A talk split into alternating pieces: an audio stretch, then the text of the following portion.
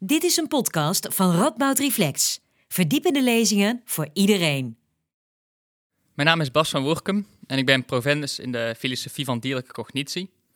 En één ding wat me is opgevallen in de afgelopen 3,5 jaar dat ik met mijn promotietraject bezig ben, is dat mensen mij allerlei artikelen en columns opsturen uit kranten en van nieuwswebsites over dieren. Nou, een daarvan die was erg goed. Dat was een beeldcolumn van uh, Paul Fase in de Volkskrant een paar jaar geleden.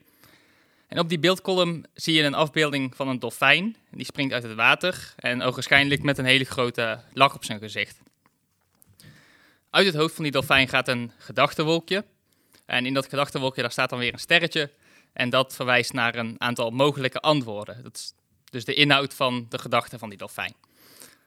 Nou, antwoord A is uh, hahaha, haha. Het is, het is eigenlijk gewoon gelach. Antwoord B is ik voel me dolfijn. Antwoord C is wat een kutdag. En antwoord D is iets anders namelijk. Dus nou ja, daar kun je gewoon, uh, gewoon invullen wat je, wat je nog verder denkt dat die dolfijn denkt. Nou, ik snap dat dit plaatje grappig bedoeld is. Ik snap dat, ik, ik vond het zelf echt wel een grappig plaatje, maar ik ga er toch even serieus op in. Um, want je zou namelijk kunnen denken dat antwoord A en B waarschijnlijker zijn. Dus dat gelach of ik voel me dolfijn. Juist vanwege die waarschijnlijke gelach op het gezicht van die dolfijn.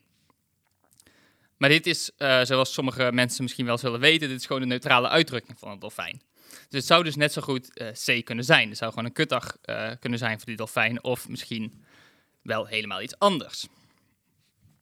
Maar er is nog een dieperliggend probleem. En dat is het idee dat denken iets is wat in het hoofd gebeurt. En dat op min of meer uh, eenzelfde soort manier gebeurt als bij mensen. Of in ieder geval hoe we denken dat het bij mensen gaat. En dat is dat gedachtenwolkje uit het hoofd. Als je naar de definitie van denken op Wikipedia kijkt, dan staat er: Denken is een bewust proces waarbij een voorstelling, herinnering of idee wordt gevormd zonder directe stimulus door de zintuigen. Twee gedeelten zijn daarvan erg belangrijk. Ten eerste dat het een bewust proces is, en ten tweede dat het zonder directe stimulatie door de zintuigen plaatsvindt. Nou, dat eerste, dat, daar ga ik zo meteen uh, eerst op in. En uh, directe stimulus, dat komt later terug. Want volgens mij is dat um, vooral dat tweede niet helemaal waar. Denken is veel meer verweven met waarnemen, met kijken, met zien, met horen en voelen, dan wij vaak aannemen. Ook bij mensen. En het is precies doordat we denken en waarnemen zo strikt scheiden, bij mensen, dat we niet inzien hoe anders andere dieren, zoals dolfijnen, denken. Waar komt dat idee vandaan? Dat denken alleen maar in het hoofd gebeurt. Het is al een heel oud idee, maar de Franse filosoof René Descartes die benadrukte dit idee sterk door zichzelf te definiëren als een denkend wezen. Denken gebeurt volledig in je hoofd en kan in principe helemaal gescheiden worden van de dingen die we doen, de dingen die we zien en de dingen die we voelen. Uh, in de vorige eeuw werd er nog een schepje bovenop gedaan door de computermetafoor van het brein. We gingen het brein zien als een soort computer en denkproces als een soort informatieverwerking in het brein. En dan rijst de vraag, als denken informatieverwerking is, kan die informatie dan niet ook verwerkt worden zonder bewust denkproces? daar heb je dat bewuste gedeelte van, van die definitie die, ook, uh, die, die op Wikipedia staat. Als die vraag eenmaal is geformuleerd, dan kun je je afvragen of sommige dieren überhaupt wel denken. Of dat hun brein gewoon allerlei dingen doet, allerlei informatie verwerkt, zonder dat ze bepaalde gedachten hebben. Volgens de Oostenrijkse filosoof Ludwig Wittgenstein is die term denken min of meer gekaapt. En hij ziet denken als een manier van uh, handelen en geeft het voorbeeld van een timmerman. Stel je voor, zegt hij, iemand die nog nooit een spijker in de muur heeft geslagen. Nou, die moet heel erg zijn gedachten erbij houden, anders dan gaat het mis. Dan slaat hij misschien wel uh, die spijker op zijn vinger of, of, of iets anders. En het denken, zegt Wittgenstein, gebeurt dan niet in het hoofd, maar dat zit in de manier waarop die persoon de spijker en hamer vasthoudt. Die klaar gaat staan om die spijker erin te slaan en dat soort dingen. Dus allemaal, dat gebeurt allemaal een beetje aarzelend bij iemand die weinig ervaring heeft. Een ervaren timmerman daarentegen, die slaat spijkers in de muur terwijl die uh, ondertussen rustig met zijn collega's een praatje houdt. Dus die doet dat gedachteloos. En dat verschil dat zie je bijvoorbeeld ook bij voetballers. Iemand die nog nooit een bal heeft aangeraakt, kijkt omlaag naar die bal. Die bal die springt van zijn voet en dan moet hij dat weer corrigeren enzovoorts. Maar een ervaren voetballer daarentegen, die doet dat gedachteloos. En die kijkt in plaats daarvan om zich heen. Bijvoorbeeld naar uh, waar zijn medespelers rennen. Nou, dit verschil tussen die amateur en de expert, dat zie je ook bij dieren. Nou, je bijvoorbeeld uh, een soort kraaiachtige, die verstoppen nootjes. Um, en dat, dat doen ze dus zodat ze voedselvoorraad hebben voor later. Als ze nog jong zijn, dan gaat ze dat niet meteen heel goed af. Dus ze pakken dan dat nootje op en ze moeten heel erg leren waar ze wat kunnen verstoppen. Hoe ze dat nootje moeten vastpakken om dat goed en effectief te kunnen doen. Nou, een ervaren gaai, die dat al heel veel heeft geoefend, die hoeft niet naar dat nootje te kijken. Die houdt in plaats daarvan zijn omgeving in de gaten. Of er bijvoorbeeld niet een andere gaai meekijkt die uit is op zijn voorraad. De jonge gaai handelt dus gedachten vol, terwijl de wat meer ervaren gaai gedachteloos zijn nootjes verstopt. Wittgenstein zegt dus eigenlijk: denken zie je in gedrag, want denken is een vorm van gedrag. Het is niet iets dat op de achtergrond gebeurt. Denken zit in manieren van doen, kijken, luisteren, voelen en vooral in het verbeteren van die vaardigheden. In al deze gevallen is het niet zo dat iemand met ervaring stopt met denken, maar dat het denken wordt verlegd. Een timmerman denkt na over hoe de meubel eruit komt te zien, of misschien over een mooie afwerking ervan. En een voetballer denkt na over het verleggen van het spel naar de andere kant voordat hij de bal heeft. Een gaai denkt dus na over het veiligstellen van zijn voedselvoorraad. Nou zou je kunnen denken, juist wanneer de handeling wat complexer wordt, dan moet er uh, een hoop in het hoofd worden nagedacht.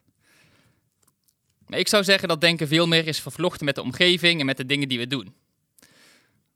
Dan, dan, dan, dan je intuïtie misschien zou zeggen. Die timmerman die kan bijvoorbeeld wel een beeld vormen op basis van zijn eerdere ervaring over hoe een meubel eruit komt te zien. Maar de dingen die hij doet en de vorm die het meubel langzaam krijgt, dat opent ook weer nieuwe mogelijkheden. Terwijl er tegelijkertijd andere opties afvallen. En dat zijn opties waarvan hij daarvoor misschien dacht: zo wordt het, zo ga ik mijn meubel maken. Nou, ik denk dat dat voorbeeld best herkenbaar is voor uh, luisteraars met creatieve hobby's of banen. En bij voetbal is het eigenlijk net zo. Je kunt wel nadenken over hoe je het spel precies wilt aanpakken. Dus, dus in de kleedkamer ga je, denk je, ik ga het zo en zo doen en ik speel die bal straks naar die speler. Maar voetbal is heel dynamisch en er gebeurt allerlei uh, onvoorspelbaars. Uh, dus dat werkt niet. Een expert, een ervaren voetballer, is iemand die juist goed kan reageren op de omgeving en op onverwachte situaties. En eigenlijk werkt het net zo met die gaai. Een gaai kan wel ergens een nootje willen verstoppen, maar met een beetje ervaring reageert de gaai juist adequaat op onverwachte gebeurtenissen de omgeving, uh, zoals een medegaai die plotseling verschijnt. Maar hoe zit het dan met situaties waarin je voor je gevoel echt heel erg in je hoofd bezig bent? Bijvoorbeeld als je een dilemma moet oplossen. Nou, voor die situaties geldt dat denk alleen. Um, voor die situaties geldt dat het denken in ons hoofd lijkt te gebeuren, betekent niet dat dat denkproces niet toch sterk afhankelijk is van de dingen die we doen en de omgeving waarin we ons verbinden, uh, bevinden. In veel gevallen hebben we, bij wijze van spreken, onze handelingen en omgevingen verbloemd.